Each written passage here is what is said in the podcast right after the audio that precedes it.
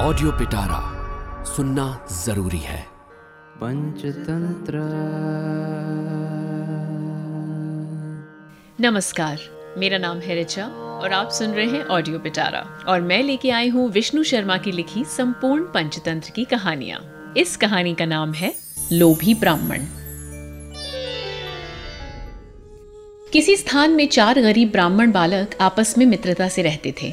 एक दिन वो आपस में विचार करने लगे। अहो, इस गरीबी को धिक्कार है। कहा भी है, सिंह तथा हाथियों से भरा हुआ, मनुष्यों से हीन और बहुत कांटों से भरा जंगल अच्छा है। घास का बिस्तर और पत्तों का वस्त्र धारण करना भी उत्तम है। परंतु बंधुओं के बीच में धनहीन होकर जीना ठीक नहीं है। और जिन मनुष्यों के पास धन नहीं रहता तो अच्छी प्रकार सेवा करने पर भी स्वामी उनसे द्वेष करता है।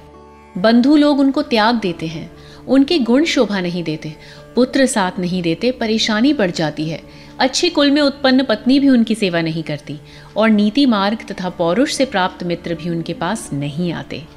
वीर, स्वरूपवान, सुंदर बातों में चतुर, शस्त्र और शास्त्र का ज्ञाता मनुष्य भी धन के बिना इस लोक में यश तथा मान नहीं पाता। वे ही सारी इंद्रियाँ रहती हैं, वही नाम रहता है, वही अप्रतिहत बुद्धि और वही वचन रहते हैं।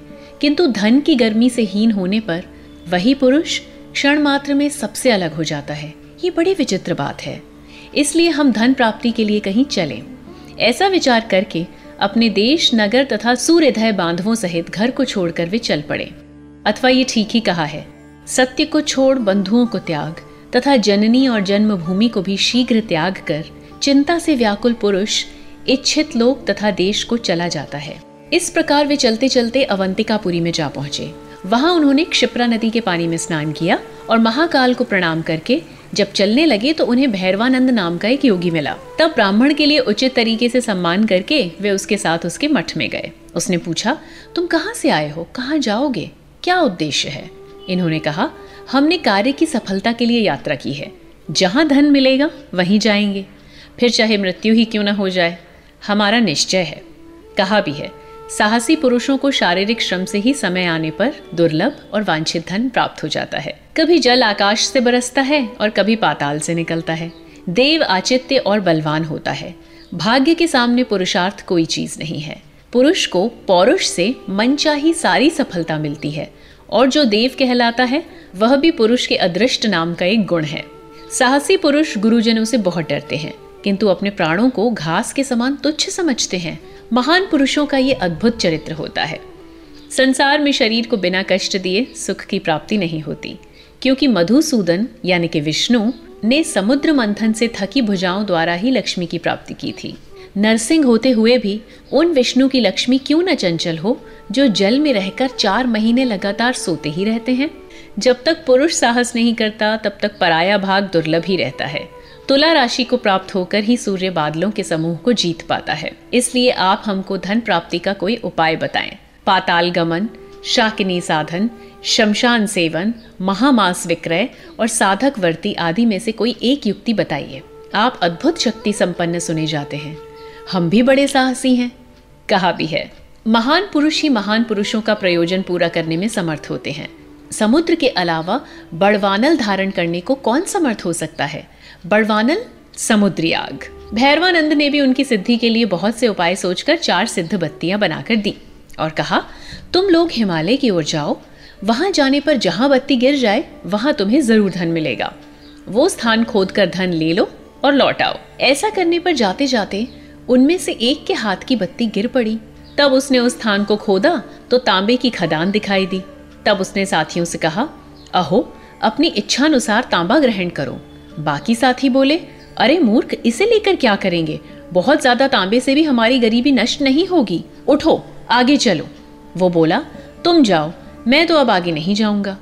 ऐसा कह और इच्छानुसार तांबा लेकर पहला साथी लौट गया। वे तीनों साथी आगे बढ़ गए। कुछ दूर आगे चलने पर उनमें से एक और साथी की बत्ती गिरी। वो भी खोदने लगा। तब चांदी की खान मिली।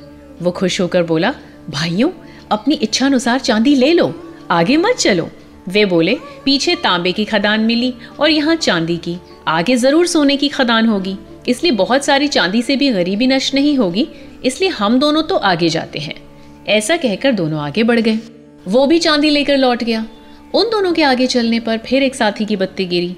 वो खुश होकर जब खोदने लगा, तब सोने की खान देखकर बोला, मित्र, अपनी इच्छा अनुसार सोना ले लो।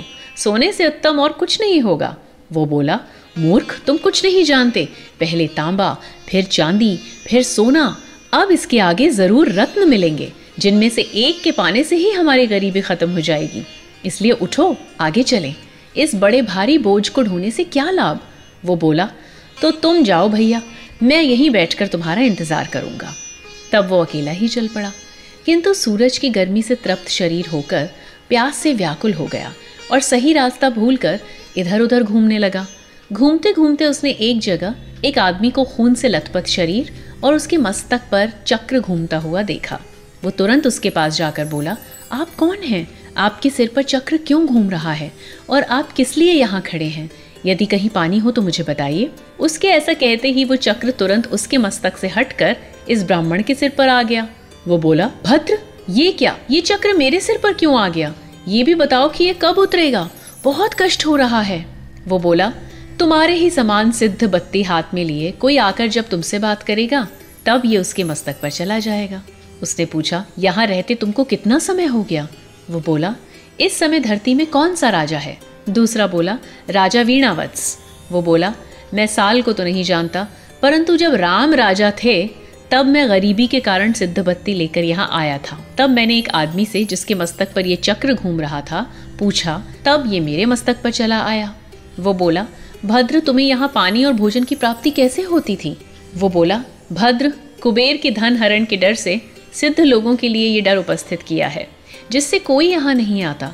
और यदि कोई आता है तो वो भूख, प्यास तथा बुढ़ापा, मृत्यु से रहित होकर केवल कष्ट का अनुभव करता है।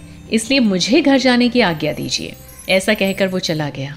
उसके आने में देर होने पर उसका साथी सुवर्ण सिद्धि उसे ढूंढता और उसके पैरों के निशान देखता हुआ जब कुछ दूर आगे बढ़ा, तब उसने उसे खून से लथपथ शरीर, मस्तक पर चक्र घूमता, तथा कष्ट से व्याकुल होकर विलाप करते पाया। तब वो उसके पास गया और आँखों में आँसू भर के पूछा, भद्र, ये क्या? उसने कहा, प्रारब्ध, यानी भाग्य का फेर है। वो बोला, वो कैसे? उसके ऐसा पूछने पर उसने उस चक्र का सारा हाल बताया। ये सुनकर वो उसकी निंदा करता हुआ बोला, मैंने तुम्हें अनेक तरह से रोका, परंतु तुमने मेरी एक न सुनी। अब क्या किया जाए? तुम विद्वान और कुलीन होते हुए भी बुद्धिहीन हो। अथवा ठीक ही कहा है, बुद्धि जितनी अच्छी चीज़ है, उतनी अच्छी विद्या नहीं है। बुद्धिहीन मनुष्य उन सिंह बनाने वालों के समान नष्ट हो जाते हैं। चक्रधर बोला, ये कैसे? सुवर्ण सिद्धि बताने लगा पंचतंत्र।